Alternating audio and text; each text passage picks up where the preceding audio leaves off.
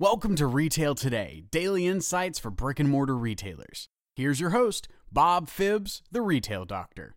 You know, we are in for a once in a generation holiday this 2021. I know, it's exciting. We're out of COVID, Delta is going down in most areas, but we have to remember that we might still have things on our website that are talking about health and curbside and appointment and things that aren't really valuable. And the other problem is that customers are looking for products in stock right now in your local store. They're not looking for COVID protocols. So make sure that whatever is at the top half of your website is engaging, it's video, it's fun, it lets people know exactly where they can get it, and make sure that we are trying to get our piece of the holiday season, not be stuck in what we did because we had to last year when we might have been deemed inessential. That's your tip for today, and I'll talk to you soon.